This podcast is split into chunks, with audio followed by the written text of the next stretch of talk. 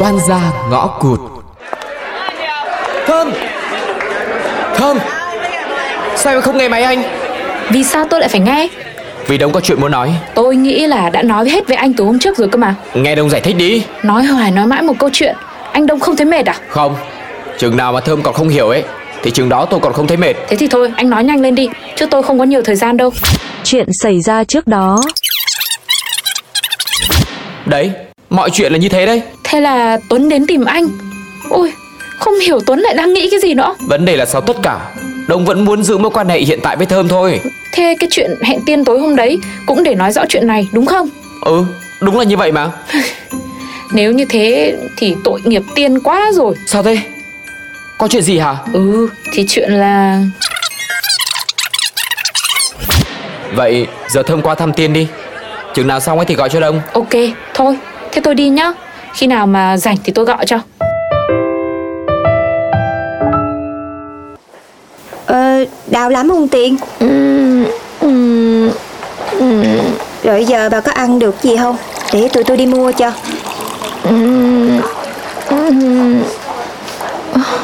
Không Không Thôi thôi thôi bà đừng hỏi nữa bà Lanh ơi Mặt bà tiên băng hết như vậy rồi Nói bây giờ còn khó nữa là ăn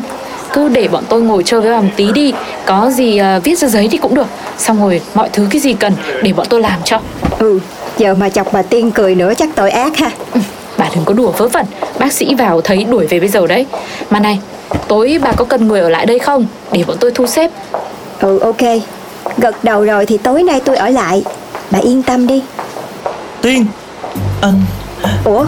anh tới đây làm gì? Tôi tới thăm Tiên Tiên bây giờ nó không có cần anh đâu Anh đi về đi Chuyện của tụi tôi không cần cô can thiệp vào Tiền đã mệt mỏi lắm rồi Thôi hai người đừng có cãi nhau nữa Ai về nhà của mình đi Chuyện ở đây đã có bác sĩ y tá lo rồi Anh xin lỗi Tiên ơi Tiên ơi Tiên Anh Tuấn đi về đi Cho Tiên nó còn nghỉ ngơi Làm như thế này không giải quyết được gì đâu Hừ, Đúng là đàn ông Gây chuyện xong Rồi bắt đầu đi xin lỗi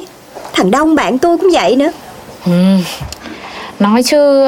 Ông Đông cũng mới giải thích với tôi chiều nay ấy Cái gì? Nó giải thích hết với bà rồi hả? Ủa hồi nào mà sao tôi không biết vậy? Thì tự dưng giải thích xong lại thấy tội bà Tiên ghê Trời Một tối nhận hai tin xong Sốc thiệt chứ Xong sáng hôm sau phải đi làm phẫu thuật thẩm mỹ Hồi, Tàn nhẫn muốn chết luôn Rồi giờ bà với thằng Đông tính làm sao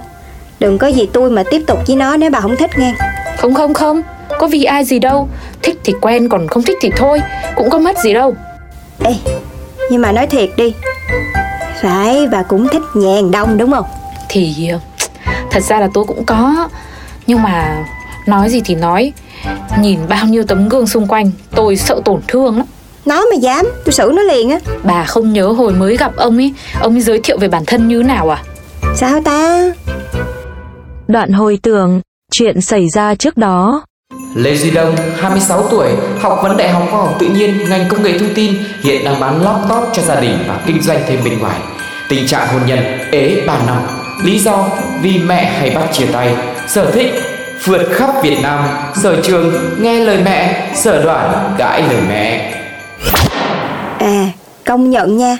Mẹ nó khó thiệt á Mà nó hình như cũng thương mẹ nó lắm luôn á Đấy nên tôi cũng sợ đồng ý bước vào mối quan hệ với ông Đông lắm Nhưng mà chuyện đâu còn có đó Bà cũng giỏi chứ bộ Bà còn đang phấn đấu nữa Bà sợ gì tự tin lên